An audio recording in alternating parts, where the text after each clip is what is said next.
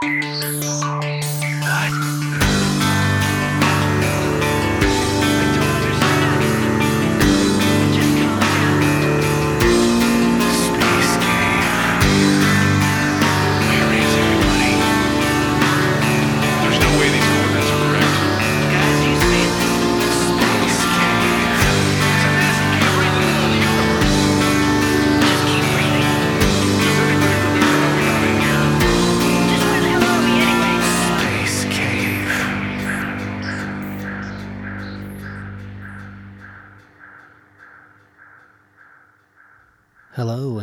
Space Cave. I'm David Huntsberger. A big warg to all of you, and in particular to Matthew Clement, who not only has been to the Junk Show while it was in existence a bunch of times, even though he lives in Ohio, he came out more than some of my friends who live in Los Angeles. And he is responsible for this episode because he put me in touch with a friend of his who teaches uh, neuroscience at Oberlin College. I'll post a description on thespacecave.com of his bio. We talk about it in this episode. Very fascinating. It's like a science fiction movie. I love this conversation. Apologies, there are a couple little tech glitches. I hope that's not too frustrating. Haven't had that uh, so far with Zoom. We've been very lucky, but for whatever reason, we couldn't figure out um, if it was his internet or mine. Uh, but I don't. I'm I'm setting it up as if you're expecting to hear 50 glitches. It's really not that bad. But just so you know, I there's only so much we can do to clean it up. We're doing our best with the technology we have at hand. Um, I really enjoyed this conversation. I hope you do too. It goes without saying that the views expressed in this conversation are those of his are his own views and not of a place of employment. Not that that comes into play. There's nothing remotely controversial in my mind. Um, but if you're sitting there taking notes, ready to sue somebody, good luck. I don't. I don't think you'll you'll have much luck, but who knows? Um. Anyway, I'm excited for you to listen. I hope you enjoy it. There was something I thought just now, like, oh, I should mention that, and now I've spaced it. So hopefully, I'll think of it by the time uh, we break after this part one with Patrick Simon, Dr. Patrick Simon of Oberlin College on neuroscience, AI, the brain. Here you go. Okay, I asked you if you're all ready, and then I pressed record, and then I thought I should probably ask you if you prefer Dr. Simon, uh, Professor Simon, just Patrick, Pat Simon. Pat's fine. Okay. Yeah. You come. Uh, Maybe by- you could maybe you could say it one time first and then just call me Pat from then on. I don't know. Is that- Okay. Yeah. We're, does that work? Professor Patrick Simon from Oberlin College, by way of our friend of the show, Matthew Clement, or Matt. Yes. Pat, how are you? I'm I'm fine. I'm excited. We, we chatted a little bit before this, and now I've mo- I've mo- I've I've moved into like a Larry King mode. Pat, tell us about yourself. No, I'm kidding. I uh, we started chatting, and I, I mentioned that I like you sent your bio, and I want to just kind of cherry pick through it. And each sentence is so fascinating and sounds like could be the plot of a science fiction movie. but I want to Cool. hear how you got into it. I want to hear about uh, why the brain, why neuroscience, what appealed about it, you know, all that. I'm, and there's a thought that we were chatting about where I went, I made a note to myself, and it, now it's briefly slipped away. It'll come back. That had to do with learning and neural networks and kind of the transition or the or the the I guess the delineation between uh, AI and the work you're doing is is immediately what I jumped to, and that might be way off. So, It's not off at all. It's it goes right to the heart of the matter. oh, so- good, okay.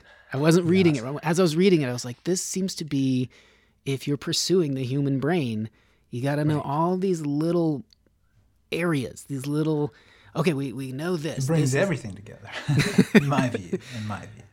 I I wouldn't uh, even know what my view is because I feel so far. Rem- I feel removed from it. In that you know we, we see it tangentially f- through. Maybe you watch a documentary or hear a talk Yeah. or something, and and you might know, oh, the amygdala does this, or the frontal lobe this, but to really get into like specific neurons and the patterns and connections between each, that just seems so cool that you're like, ooh, okay, here's where this comes from. Yeah, it's endlessly fascinating. Yeah. But my my actual interest in this area comes from just wondering how minds come from physical organisms, physical organs, the brain. Um, it seems when people think about it, I was a philosophy major. That's how I started out, really. Interested in the philosophy of mind. And it just strikes people sometimes as essentially inconceivable that we're just, just in quotes, machines, that we're mm-hmm. just biological machines. It just doesn't seem possible. And so if you go back far enough to Descartes in the 1500s, the whole idea was we're just like animals physically, mm-hmm. but unlike them, we also have souls. And there's this one part of the brain, the pineal gland, and that's where the soul communicates with this mechanical system that is the rest of us.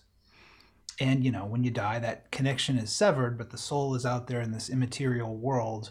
Whereas a pig, you cut him open and you cut open a human cadaver and you look at the brains, and wow, they look really similar. All our organs are so similar.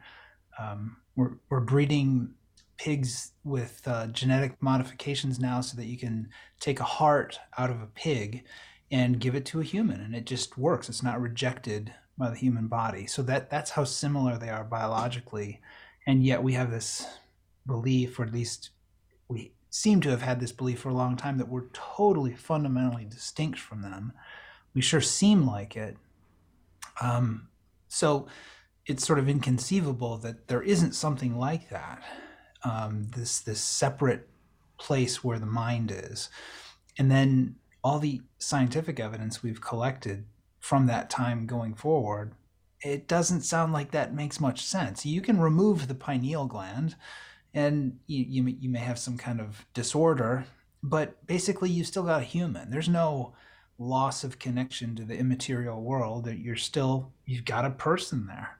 So then well then how does their brain do that? That to me is just so fascinating. Um, and then you, we live in the world of computers. So day after day computers do these more and more amazing things. And it's you start to wonder like well you know as like in every science fiction movie about robots how far would we have to go? Could we get to a point where we've got a robot that's just absolutely indistinguishable from a human that is essentially a human? What would we have to know to make that happen? And what would that say about us if we could be essentially hopefully not replaced but uh, you know you could somebody could fill in a, a robot could fill in for you and they could essentially be a human. Isn't a kind of a trope within that that, and maybe there's some um, paradox to this, in that they become so enlightened and aware, but they're still bound by ones and zeros to make very clinical Right. decisions. They can calmly insert a knife into someone if it suits their needs or desires, or or they a thing of humans are bad for the planet you, you you know and we go oh but robots give us a chance. And the robot's like you've had too many chances.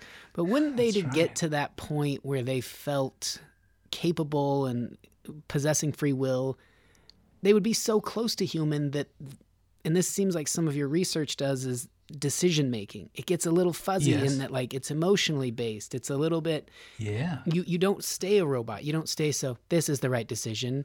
You probably have Right. things that you wish you didn't do. That's inherently part of our brains. They're trying to all right, don't eat that food this week. Don't have one too many when you're doing this of whatever it is, candy or chocolate or Right. alcohol or what. That's just an a human thing. So we Right. think that they're going to get exactly where we are, but without all that baggage, that seems impossible. Yeah, and that goes back to some philosophy in the Western world, anyway, in which we separate cognition from emotion. And what had traditionally happened, basically, computer science as a field, came from studying our cognition without studying our emotional or feeling aspects. It was all about symbolic processing, it was all about ones and zeros or symbols that could be manipulated in particular ways to do things like make mathematical proofs and to just do logical reasoning. And many philosophers have always elevated that aspect of us that that's what uh, that's where we really shine. That's what really distinguishes us from a pig because a pig can squeal and, and and clearly has something like emotions uh, and we share that with them. But they don't reason at least as far as we know and they certainly don't talk about it if they do um, and so we elevate the reasoning aspect and then what we did with computers for the first 50, 60 years of their existence, essentially we've automated the reasoning part of our cognitive emotional apparatus. That's what we've been working on with computers. That's essentially what they do. And we think that that's the important thing to do.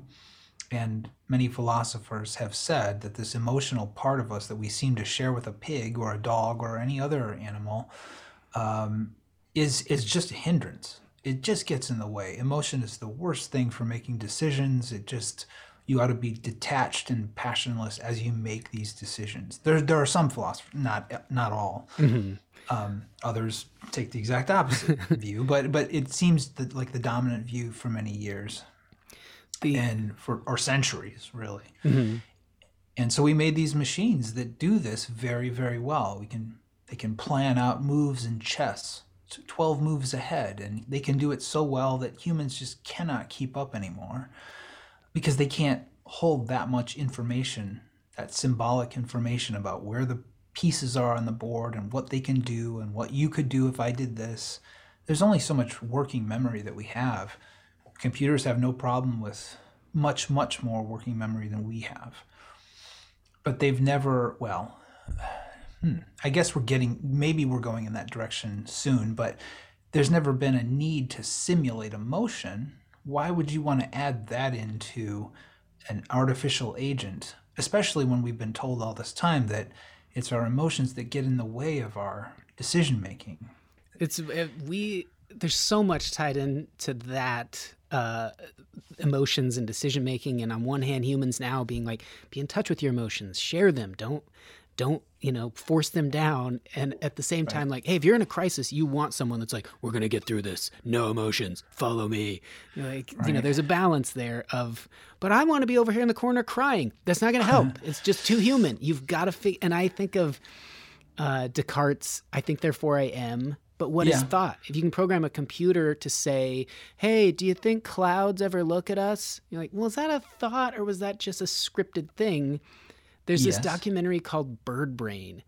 And Bird they'll okay. take birds and put them in situations they've never been in. So it might mm-hmm. involve like there's a straw laying there or a stick and there's a little box with a hole in it where if they put the stick through, it'll knock over a ball that'll kind of a Rube Goldberg style roll down and hit a weight, and then a little nut will come out and the bird will get it. But the bird's never seen this. And the bird just Right. has to look at this stick, look inside this glass box, and like, that's a that's a nut, or that's something I, a grub. There's a worm in there. If we had something like that that we'd never seen, imagine most humans just being unveiled a chalkboard or a whiteboard with an advanced math problem and being like, Okay. go for it.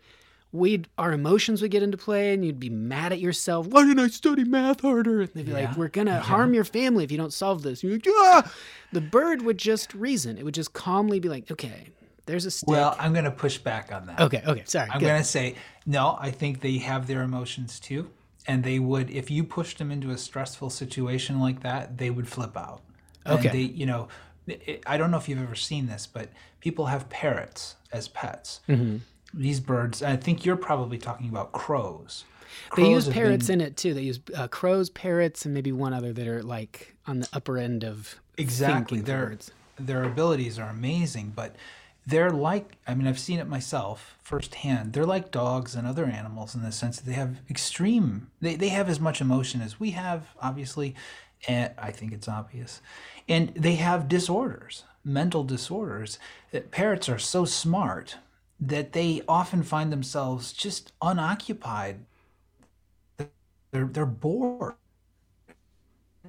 they they will tear their feathers out they'll Did you freeze up again? Just a little bit. A yeah. glitch I there. think, I'm not sure. I think it's. I, it just. I think we that could okay? hear. Okay. Yeah. I think it's fine. There, there might just Okay. be some of these. I don't know why. I haven't had this in a while, but um, hopefully it'll It smooth could, out. it could be me. I don't know. It doesn't say anything here, but but yeah. So what I was saying is that um, you know parrots will will destroy a room. They'll shred things to pieces. They get very upset. Um, so in the case of these crows, usually or parrots that are able to solve these problems, they prove that and use tools. Make a tool. Take a little stick and shred off the leaves and use that to stick it in the hole to get the you know to get the Rube Goldberg contraption to work. Um, but that's an environment in which they can see that they have a reward at the end of this process. They've probably been through a little bit of this before. Uh, you know, they've been given some simpler examples and they've been trained up to understand that, okay, if I work at this, I'll get my reward. And the researcher isn't pushing me beyond my limits. Because if you do, they'll get frustrated and they won't like it and they won't they won't participate and, you, and then you got no study.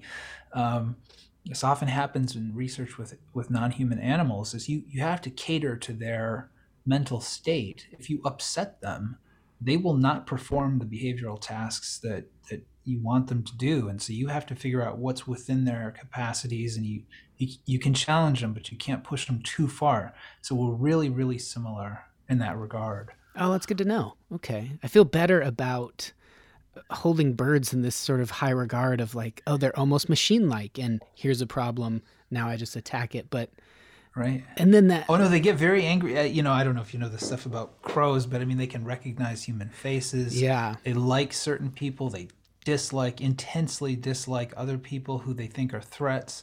They'll attack them. They go. They start vocalizing, and just and crows can really vocalize. So, um, yeah, no, they're remarkably human-like in many respects. Uh, okay, so I'm gonna just read a couple sentences, just because I I think about this, and I I guess going back to the thought that I said had slipped me for a bit. It was if you think of like the ocean and single-celled organisms and just forming an eyeball and how sweet that must have been, and then a mouth, and then like let's get out of here and some feet and into mammals, and then standing up, and then a frontal lobe, and being here where we are now. If we can assume that that was the progression of things. Mm-hmm. The the brain and especially the front of it was kind of the last piece, and here we are trying to build uh, machines that learn and think like us, and we're kind of starting the opposite way from the front going Yes. down. No, that's exact. I I think that that hits the nail on the head. That's right. I mean, what we wanted from computers. Computers used to be people. A, a computer was Right. a person who sat there and solved calculations so that you could do whatever it was send a rocket into space or whatever we did before we had automated this stuff around World War II and, and thereafter. And so we say, well, look, this person got stressed out or um, is hungry or didn't sleep last night. Now they're making mistakes. Well, a computer can break down, but generally, if you automate that kind of process, you're going to get a superior product in the end because you can speed that up. You can make a working memory for a computer that can hold a hundred things, whereas we can really only basically hold five or six things in our working memory at any one moment. Um, so that's what we worked on and, and the dream of artificial intelligence from about 1950 onward was to take that process um, that we obviously you know engage in when we do things like do a mathematical proof or plan a solution to a problem. Maybe that's a better way to put it. Um, let's automate that. If we can speed that up fast enough we will have intelligence. That's what intelligence is. And there's no learning involved in that conception really. Um, i know there are people out there maybe you won't be listening to this i don't know who would say wait a second that you're you're mischaracterizing. There there can be some kinds of learning from trying sequences that you know don't work. Now you try a different sequence of actions or something like that. But there's never been any uh, until very recently any idea that well we ought to simulate emotions. We ought to build them in and we ought to have artificial agents that get upset or that get really happy you know that why would we want to do anything like that all that ever does is screw humans up well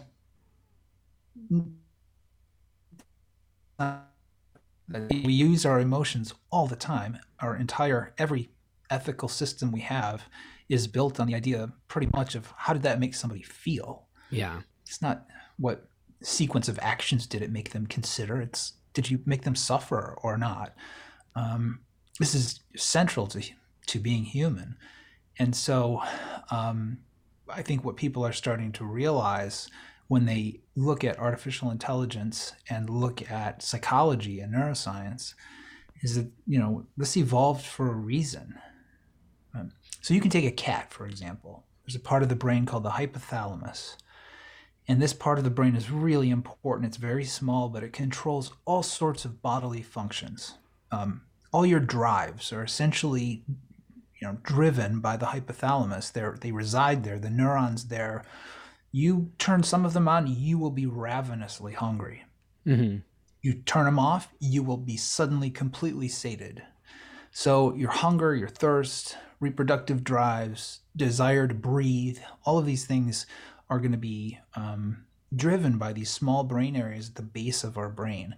And so you can take a cat, and they have done these experiments. These are classic experiments. And if you remove connections from neurons that are part of the amygdala and other parts of the brain that project down to the hypothalamus and kind of guide it and respond to it. But if you cut those connections, now you have an animal that is basically just a big ball of instincts and drives with nothing to control it. And so you can get an animal that, depending on what part of the hypothalamus you disconnect, um, you can get it to go just crazy with anger. You just pick it up. It's called sham rage. And if you pick that cat up, it's a nor- it Wait, used to be a normal is it cat. called? It's called sham rage because the rage is sort of fabricated, so it's a sham. Yeah, it, it doesn't serve a purpose anymore and it doesn't fit into a normal cat behavioral repertoire. So, you know, this cat was used to people before and suddenly you you touch it and it just flies into a rage, hissing and scratching and biting. Um, you can also, without damaging the brain, you can put an electrode into different parts of the hypothalamus and you can make a cat you, you turn on the electricity and the cat just flies into a rage. But rage is itself an emotion, and you might think, well, maybe that emotion is for killing stuff. That's what cats do, they're predators. Mm-hmm. But we've discovered that that's actually quite distinct from what they experience when they're hunting well. So you can make a very cool, calm, collected cat kill anything that you put in the cage with it that's smaller than it if you stimulate in a certain part of the hypothalamus. So there's this hunting behavior that leads to very effective killing. Mm-hmm. Anger is for other cats. Anger is for this is my territory. I'm going to fight you, but I'm not necessarily going to kill you. And I'm going to do all sorts of things to show you that I'm bigger and tougher than you. I'm going to arch my back. I'm going to hiss. I'm going to do all these um, vocalizations and expressions of emotion to show you you shouldn't mess with me. Back away. Um, that's not what you do to a prey animal. You're quiet. You wait and lurk, and when it's in, in reach, you you pounce. And you, there's no hissing. There's no attack. So there's two different emotional states right there, and they serve an evolutionary purpose. One is getting your food, the other is getting your mate. And these require different emotional states and they change how you respond to stimuli touch and sight and sound, all the things that you might experience when you see another cat. You have to process that in terms of what your goals are. Mm-hmm. And you have to have different emotional states for that. So the emotions are critical and they they they there are different modes of behavior really and you have to have them all. And so our artificial agents will probably if they're going to be fully autonomous someday they're going to have to have those. When I think of uh, like the Turing, Alan Turing doing the um, his first sort of computer to understand the code, because they had like you were saying the computers, Yes. the women that were doing all the math, and then yes. just this set of dials that I think of as like ones and zeros and sort of a simple flow chart of like if then. If this is yes, Yes. turn this dial. It's that. And so you build the most basic thing. It's huge, but then like, well, we can put this into a chip and we can say if this, this, this, this, and this. So take like for a cat, wow, this cat has this turned on, so it's killing, great. But it also was killed because it didn't realize this other cat that came into its territory was uh, a threat. So now the the mm-hmm. cat that had that, maybe the cat that killed it, that gene is going to proliferate because it has both. It's killing prey, but it also understands territory. Then you Yes. you have two lines there. If to just reduce it to that simplicity of mm-hmm. that ones and zeros if then thing has two things now. It's the protective or the territorial element, the killing element, that emotion. But then you start thinking of a human and like if those are just two, we're dealing with a million, several million, a trillion. How many Sure. of those if Well, s- so there's a whole, yeah, obviously there's a whole field of research and psychology on this, and, and many of these theories are based on the idea that we have a few basic emotions that we share with other animals. And this concept of a few basic building blocks being mixed together in new and un, previously unseen combinations that's where all the complexity all these different emotions come come into play. So we share anger. We share um, the desire to eat. Uh, we we share happiness. We share sadness. They can be sad. They can grieve um, you know depending on how what animal we're talking about but but most mammals can do that. They do do that. Uh, they feel connected to their kin and things like that um, so what, what you can do is say well we can combine those elements in new combinations such as um, an unhappy uh, outcome as a result of a social situation in which you said the wrong thing cats don't have to worry about that they never say the wrong thing so they Mhm. can't be embarrassed yeah. I mean, I, I maybe you could somebody could argue with me about that, but in general, they, they have no need for embarrassment. There's no pride or shame. Mhm. They have anger, sure, and they have uh, pleasure and pain, but they probably don't have embarrassment. And so, humans, you could say, we have a few basic um, emotional states that are almost involuntarily expressed by our face. There are there are uh, connections from our hypothalamus directly to the muscles in our face to essentially leak out our emotions to everyone else. Smiles, uh, you can get a person who's missing, you know, basically missing most of their brain, and if you just look at them, they can laugh, they can cry, they have these basic emotions, but they don't have any cognitive processing power really. Um, so we have all of those, but then we can build subtleties in that, that draw on our experience that are unique experiences that are unique to humans, such as embarrassment. That's just a thing that doesn't come up for most animals. Mhm.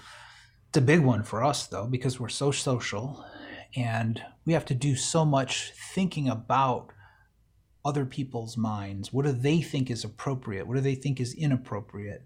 Uh, the, and these standards change over time too. So we're constantly dealing with all these complex social situations that require emotions that are more complex, that are more subtle than what we share with all these other animals.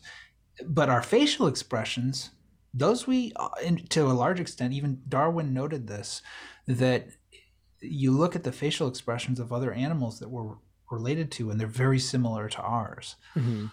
You know, we might not move our ears in the way that a lot of animals do, but because we, we lost that ability, but um, and and sometimes things mean different things. So showing your teeth is is not a great thing, I guess, for a baboon. You wouldn't want to necessarily show your teeth, but you smile in a human context, and that everybody knows what that means. And that's cross. That's not even cultural. That's just something that's biologically built in. Isn't that where it came from though? The the primate sort of, hey, hey, check out these teeth. I could harm you with them, not going to. So a smile is sort of saying like, these are danger, but not for you, old buddy.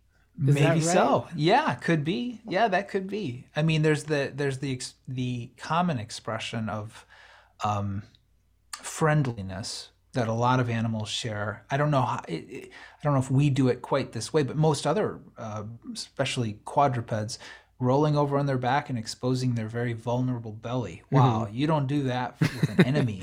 you know. Yeah. And so when a cat or a dog does that, it means they they really trust you, and um, it's an ex-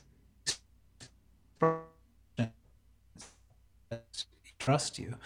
Um, and I guess maybe we've had to translate some of that to our faces. Um, so yeah, it could be that could be. I'm not an expert in that uh, actually, but uh, you know, yeah, d- not to get too far afield in things that um, you're not like. I should steer back toward things that you're aggressively or, or purposely uh, studying, but they just thinking of people laughing that cover their bellies. There's just like Oh, a yeah. weird subtlety there of like, oh, that's so funny. I also think you're trying to stab me, so I'm going to cover up here, but there's just a weird distrust built into covering your stomach while you laugh. Um, yeah. Okay, so study affect human and animal decision making and how we keep track of time. The data my students and I collect um, inform how my lab models decision making and timing circuits in the brain. We use mathematical and computational models that are as simple as possible while still achieving enough functionality to account for critical features of behavioral and physiological data.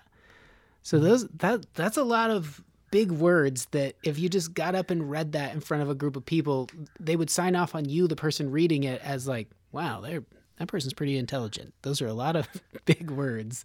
Yeah. Because I and I don't know that I intuitively in reading it understand that because we've kind of talked about it, but the simplicity and making models simple.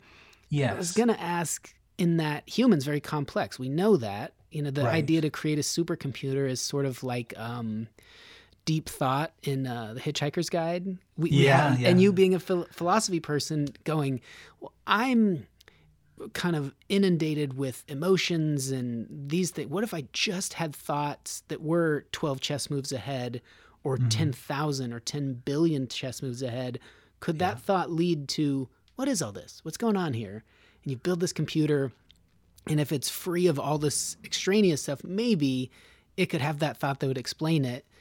But to go back to like our beginning of that pyramid or whatever that pursuit is as humans, we're busy kind of looking at everything else. We're looking at birds, we're looking at cats. We're lo- is there something simple though? We have kids in biology in ninth grade cutting open worms. Yeah. Is there something that's like, okay, good, this thing is just an a reactive biological thing that we can study and know at least this about? Well, there there are certainly things that we can we can know a lot about. So even though it isn't hot these days, you know, it's funny in science there are these there's these ideas that become hot for a while.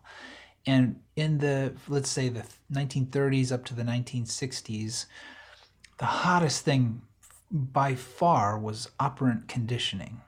The idea that you learn from reward to repeat those behaviors that achieved reward and you don't repeat those that lead to punishment.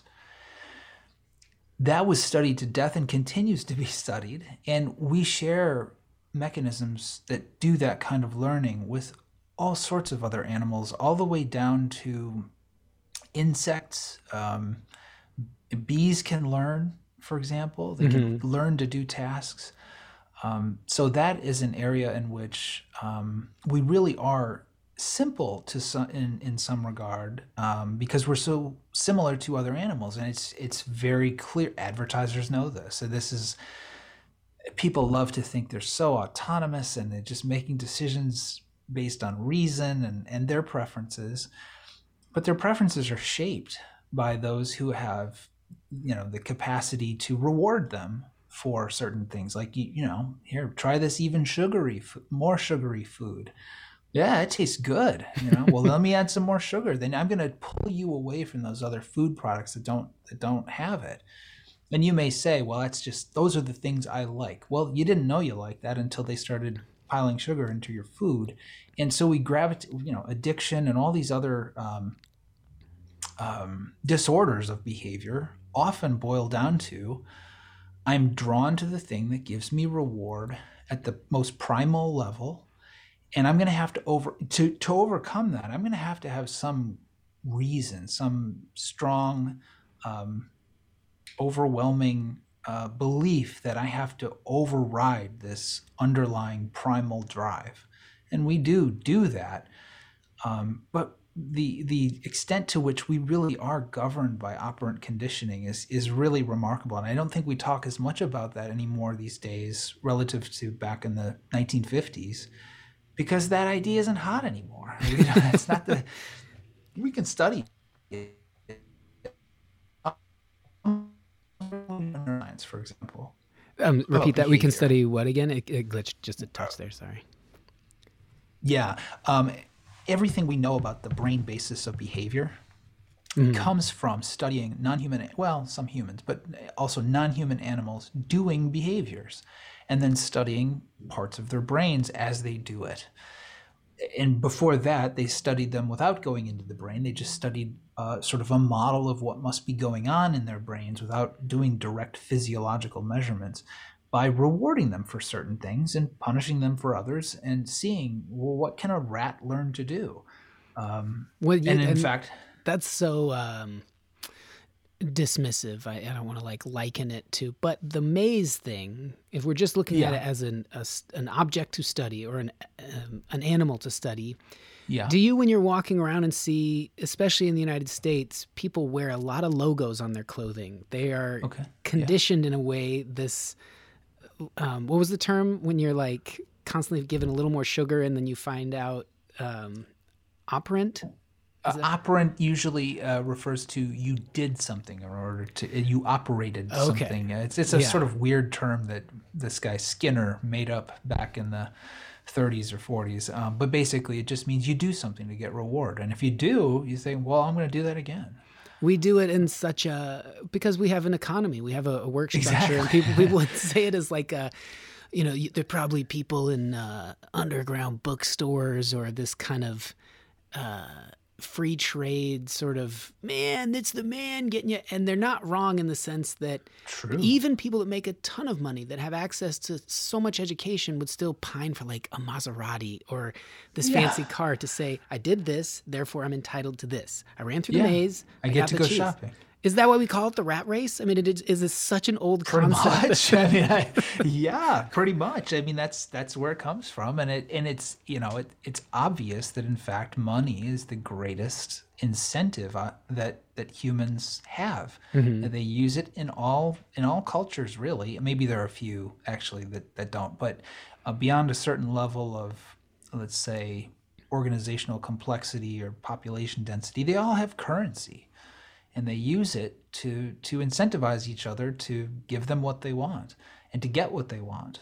You can tell you can force somebody to do something, sure, but then you got to how do you get the people who force the people to you, you, know you basically you have to reward somebody somewhere, and without it you're not going to get anything uh, that you want. Um, and you can make that. Uh, you know, as brutal and horrible as you want, or you can recognize that, look, that's part of life and let's try to make it as humane as we can. But yeah, we respond to basic rewards. Um, so we're, you, you asked earlier, are we glitching again? Or? No, no, you're good. I think. I'm, I'm Oh, okay. You, you froze a little bit. Sorry. Yeah. Um, yeah, basically, uh, this is something that we. Uh, the dominance of that view of psychology for so long um, sort of set up a backlash, which was, you know, so it was really radical back in the 30s, 40s, 50s to say, oh, humans are just like rats. I mean, this isn't that long after the Scopes monkey trial. The idea that we evolved from anything not human uh, it was just it just took away certain people's ideas of their dignity and and their place in the universe. Is just it's just such an appalling idea to them. And yet just a few years later psychologists are saying look these same principles govern human and non-human behavior. And it explains so much that in fact that's all there is. And then there was kind of a backlash against that saying well we've got these computers that don't learn from reward. They actually plan things out the way a human might sit down with pencil and paper and, and use symbols to make plans. Where's the conditioning in that?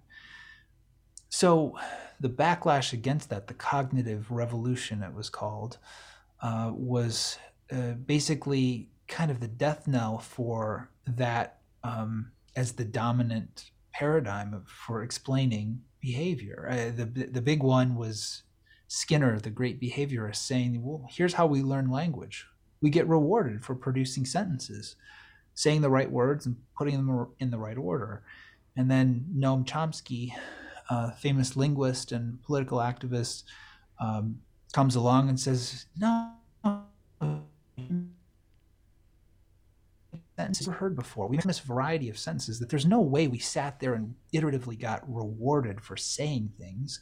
Sure, babies, you know, we they they do parents love it when babies start to say sounds and words and and then put them together, but they quickly learn the rules of the game and start making sentences they've never heard before. And so people got excited about that. That well, now we're talking about stuff that is especially, if not uniquely, uh, human, which is the ability to speak, make tools, make plans. Rats don't seem to do that. hmm Sure, we respond to rewards and everything, but let's focus on this uniquely human or almost uniquely human uh, uh, capacity. In fact, that's why the bird experiments are so interesting to people. Is we used to say no other animal could do this. Well, yeah, they can. Uh, they can solve problems. They Mhm. can. They can think ahead, but they can't use language. Um, and then there are even some counterexamples to that. You look at certain parrots, and it it it sure sounds like they are on the verge of understanding language, essentially, and producing it.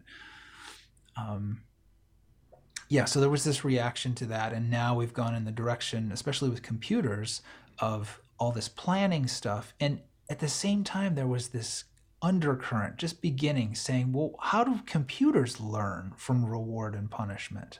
Or from you did that right or you did that wrong, and they just keep trying and learning new things that we didn't program in. That was a new concept, um, and that's where neural networks come from. And this idea that you could just put an agent out there and just let it learn from experience was pretty remarkable and um, didn't always work that well. So there were times when people got excited in the 1960s about neural networks that could learn from experience. And that's actually when I got interested in computer science and cognitive science. I read uh, this article by a guy named Rosenblatt on a machine called the perceptron that could learn from experience. And it, it generated huge excitement in the 1960s. And then it was shown that they couldn't learn some pretty simple stuff. And that was thought to be sort of the death of neural networks. And we got back to classical artificial intelligence, which is all about planning, making problem solving programs, things like that. And then in the 80s, turns out some of those shortcomings were became widely known at least that that no in fact you can get around those uh, shortcomings by making uh, a different kind of neural network essentially. And i was fascinated by that. That kind of drove me throughout all my career that you could make machines that learn that you don't program everything into them. You don't program knowledge they acquire it. And uh, this was not a popular idea in what was once known as artificial intelligence and that's where i got my phd and i just thought how can we how can we have robots walking around being intelligent if they can't learn from experience it just doesn't make sense to me. But i was kind of in the wilderness at that time because neural networks weren't doing anything good. That wasn't they weren't achieving great successes. And so what wound up happening is around 2005 2006 people started well what happened was the internet. Hmm you have this giant database of images and sounds with labels and so i could give you 25000 cat images. And i could call them up really quickly and just download them into my computer and then train a neural network to recognize cats and just keep t- showing it a cat and say is that a cat or a dog? That you, is "I don't know, a it's cat." dog. what's that? I was just thinking of a robot like wanting like operative or operant behavior going that is a cat and you can't really reward it so much. You just have to go oh good it's learning. But they yeah. like the wh- where's the joy in is it just that they know Like Well, there's no joy. There's no emotion in these things still. no, for you still- though, like because we Oh, have we have it now. You know, like hey, you're you're trying to sign up to this list. Um, what's this word say here? Identify all these crosswalks. Identify the what's a drawbridge. Yes, the captcha. Yeah. and then the uh-huh. robot you designed is like, I'm sorry, boss, I can't. Yeah. And you're like, well, "Ah, the joy dis-" comes from from overcoming that. I mean, Mm-hmm. the, the, an engineer always wants to solve some problem that nobody else has ever solved, and so if you can come up with something that, that these captcha um, uh, problems to authenticate and, and pretend that it's human, if you can get your program to do that, where's the joy in that? It's, you just nailed it. You just did something nobody else could do. It's, it's Yeah. super exciting, you know? when you um, talk about the them uh, learning or moving beyond maybe what they're trained to do, picking up Yes. things that, and I, I, I feel like maybe Ex Machina has a little bit of that. where- Yeah, totally. Great mm, movie. Such a great. I, I figured, yeah, you would love the premise of that and how it's executed, and but Absolutely. think, thinking of what if you bought the universe or just even a solar system, and it wasn't so much entering code; it was like fish food in the ocean, and you didn't believe it, but like, yeah, you have to. There's some parameters as it goes along, but basically, just watch with some bacteria and mitochondria and DNA, et cetera. It's gonna it'll move quickly and you are just the universe watching humans and you watch them figure out how to use the first tool or create fire or a wheel and then mm-hmm. it just starts taking off pretty quick and then pretty soon they're flying around the planet they're flying out to other you know celestial objects they're s they're studying other animals they're studying themselves they're opening up each other's brains and dissecting them and who could have predicted that? And the the machines that you're hoping to do, they could go in so many different directions. Sure. Yeah. And I guess the equivalent would be there like, what would the engineer's job be in that case? And what would be exciting about it? Well, well, you know, maybe your options would be do I how many planets do I put around this sun?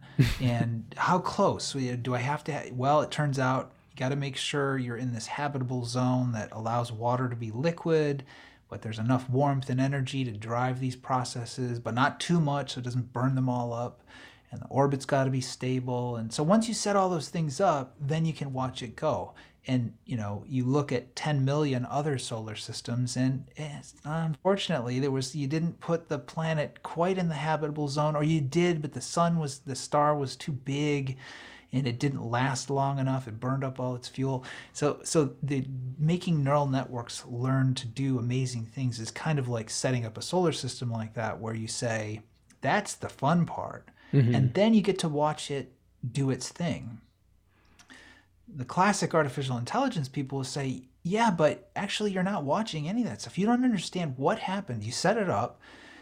It learned something. You look at this neural network which is just a bunch of little each little device each little element of one of these networks all it does is add up a bunch of stuff.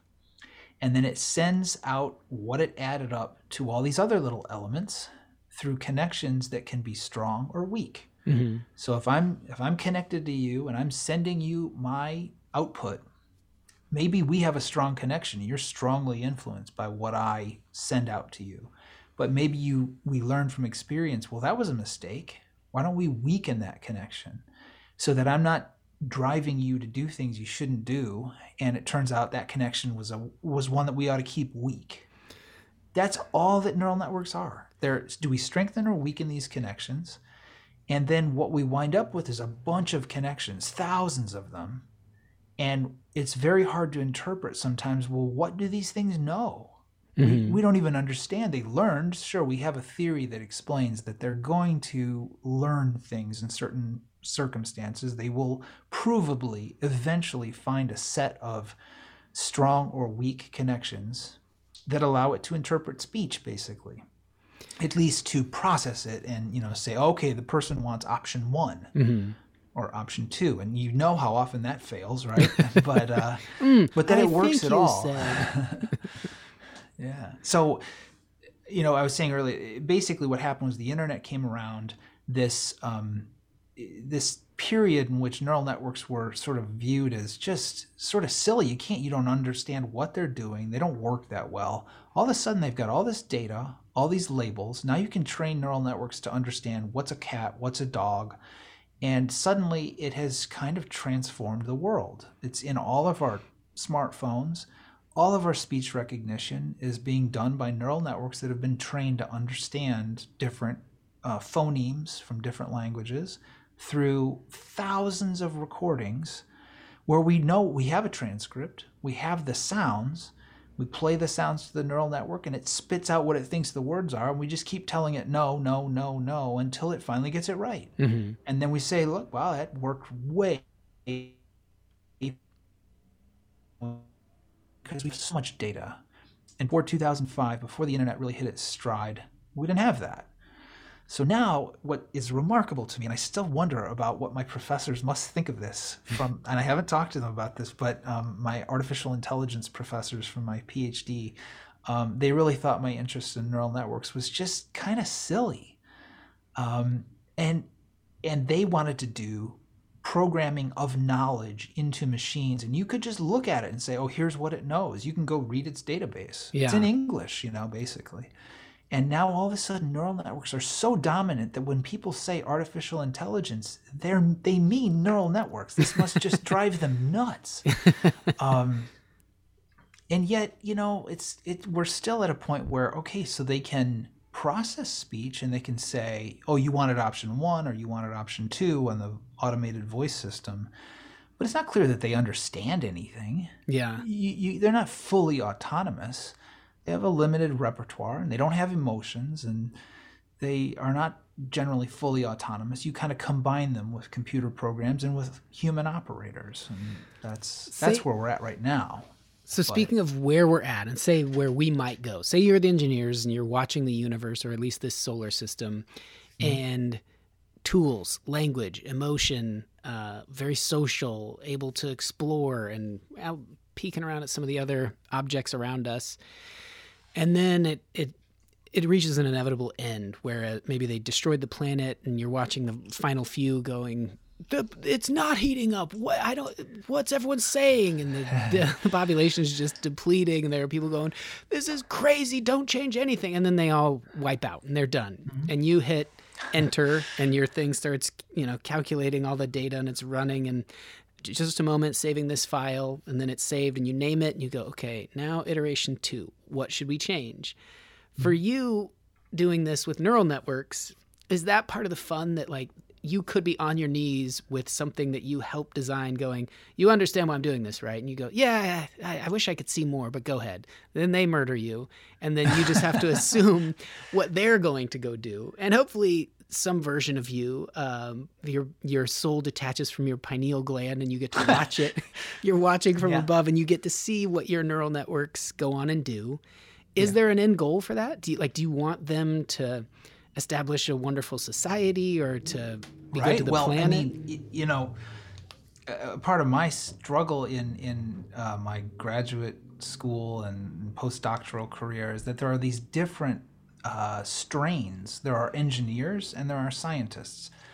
Computer science and artificial intelligence is is at least was recently really dominated by the engineering viewpoint, which is I'm trying to solve a problem. I don't care how humans do it at its inception, artificial intelligence was this combination of computer technology and psychology. They did want to understand how is it that brains do what we do.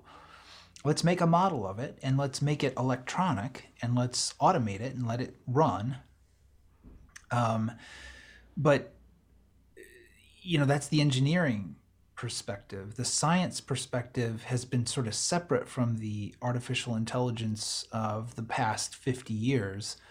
And they're not trying to make robots. They're trying to understand how the brain works. And yes, computers influence that, and computer models of different types influence that, but they're trying to understand. And so then you get, you know, so you've got the engineering and the scientific perspective, but neither one of those seems to have any values attached to it. Maybe, maybe the science, uh, I'm sorry, the engineering one does. We're trying to make the world, you hear every technology company in the world says we're making the world a better place through technology. I don't know what that means exactly. Why is it better? It's not clear at all that it is, um, but at least they say that. Science is, is almost by definition valueless. It doesn't say what we're what we want to come of all this. It's just a matter of does your hypothesis fit the data? Yeah. And that's it. And what what comes up, you know, we might find out things like how to split the atom and not be ready for that. Um, Well, there were people that opted out of being a part of like the Manhattan Project and could see Yeah. like, hey, I don't, I don't know what application this could have that's good. And then, sure enough, like, pretty, pretty unbelievable that that was carried out by people we would consider very intelligent, because Yeah. their logic of it would be, well, if I don't do it, someone else will. And or what if they do it wrong? Then it could go. You know, they they all made these I, I guess like um, concessions to their own values if they had them, or maybe they didn't think about it because they thought, Yeah. like you're saying, it's just science. I don't care what they do with it. I just like the pursuit. well, in the case of the bomb, that is actually taking science in an engineering direction. So Einstein and other people realize, um, wow, if this equation E equals mc squared, if, if that's right, then my God, the amount of energy we could release by splitting a big atom is just astronomical. We didn't know that before until we had this simple equation. And now you have the um, uh, situation where you understand if you weaponized this concept, it would be really bad for the United States and for the Allies if the Nazis get there 1st Mhm. and uh, they tried and they came somewhat close. So I don't know Oppenheimer's story as well as I should, but there were these. Now everyone has values. It's not that science. I should be very clear about this. Scientists themselves have values, but science as a process is really just a process of understanding how the world works. What you do with it after that Mhm. that's up to you that's up to philosophers and ethicists and you yourself you have to make these you're a philosopher you're an ethicist everybody is um, and you have to decide well well should we make this terribly destructive device? No it, that all depends on what you think about you know, the outcome of world war ii um, and then you know there were all these people who thought well yeah we need to defeat the nazis but oh by the way we also have to destroy capitalism and so i'm going to leak these plans to the soviet union. And they did. And you know so there were several people in the manhattan project who took everything we figured out and gave it to the soviets gave us the arms race. And um, so their values affected what they did. And the, the bomb itself was a was an engineering project. Mhm. um, but I guess what you know is somewhat troubling sometimes is that you know we we keep working on this science and we keep finding out all this amazing stuff, but we haven't really formulated a value system that we all agree on and that gives us a unified idea about what we should do with these things. You can say the internet itself is is you know look at all that that has come from the internet. and we we're doing some amazing stuff right now. I can't believe this is like Star Trek when Yeah. I was a kid Yeah, yeah. This you're is, gonna talk to a guy in California. you can see him like on Star Trek, and you just—I mean, you don't have to be there physically. That's incredible. That's a good thing. Yeah. Well, there's some downsides. There's some definite downsides, and it's hard to it's hard to predict what's going to happen. And so, um, yeah, the engineering aspect has always been look, I'm just going to solve this problem here. It's going to make things better. And then, you know, the long term effect of that, boy, that's hard to predict. And it's often the case that, well, I'm sorry, it didn't make things better. It, it, it created a lot of problems that, you know, I want to get into um, maybe trying to form a value that people could objectively come close to agreeing on to pursue. I want to hear Mhm. more about. Um, we'll read more of this bio and uh, Sure. your entry into all of this. Uh, we'll take a little break if that's cool with you. sure, yeah. How great was that? I hope I hope you enjoyed it. I found myself thinking back on this conversation a lot, th- eh, thinking that we had discussed way more than we had, and I realized a lot of it was my mind just thinking of things. So that was. I hope you were having that same experience of the things that were expressed and talked about. This is a challenging podcast, I would say. This isn't like listening to a couple people chat about an episode of a reality TV show or something that you're like, oh yeah, I thought that too. What was that weird look? This was more like you gotta you gotta be invested. So hopefully, if you're on a road trip or sitting at home or in traffic, wherever you were listening to this, I hope you were able to give it uh, the time or the attention because I really felt um, stimulated. The thing I love, having your brain activated. And I remembered what I was going to say at the beginning that I didn't get to, which was uh, Matthew had asked Pat, as I'll call it, Dr. Simen, but as you heard, uh, just refer to him as Pat. Uh, hey, is he still doing the beer thing? And we had this whole conversation, I think, before we started recording, that it seemed like I was putting people out maybe during this to ask them to sort of go out and not only be ready to podcast or get on Zoom, but then to also have some some beer on hand. And he was like, "Oh, I totally would." And I was like, "Okay, good to know." So in the future, I'll hopefully bring that element back. But he was like, "Do you mind if I have a white claw?" So during this conversation, part two, he gets all white clawed up. No, I'm kidding. Uh, but it's nice to know. Like maybe we'll slowly bring that element back into the podcast. It's fun to be in person. It's nice to share a beer with someone. But we can do that through Zoom as well. And hopefully, as we ease back into potentially doing these things in person, we'll bring back the beer element. But come back uh, next week for part two with Dr. Patrick Simen from Oberlin College. Thanks to Dan. Thanks to Rob Crow for the theme song. Thanks again to Matt Clement, um, who's on Instagram. He posts really interesting drawings. He's a creative, creative dude. Find him, follow him. Uh, thanks to those those of you who do support the show, whether that's just suggesting guests, putting me in touch with guests. It really does make a difference. I sincerely appreciate it. Um, if it's subjects you want to talk about, topics, uh, beer, that's back in the mix theoretically or hopefully going forward, music, any of those things you can message in a lot of ways. DavidHuntsberger.com. There's also thespacecave.com. The website or the email is pings at the space cave. You can support the show through patreon.com slash space cave behind the scenes things but more than that it just helps with um, storage and uh, you know these files take up space there's software that goes into it. There's just a lot of stuff behind doing a podcast solo that is uh, currently ad free and hopefully staying that way. I hope you enjoy that. Um, and you may have seen there was not that it was an accident necessarily but i it kind of was. I was exploring how to set up a second rss feed and I have this new sketch podcast that I've been working on called Intercepts. So some of you may have seen that in your feed, like, what's this all about? Uh, I'll talk more about that coming up, but some of you have asked about it, and uh, I'm excited. It's been really fun, creative experience, and so the Patreon has been a little slow the last month, but soon I'll start releasing those things there first, just to get uh, a sense of them or get them start starting to sort of go out into the world.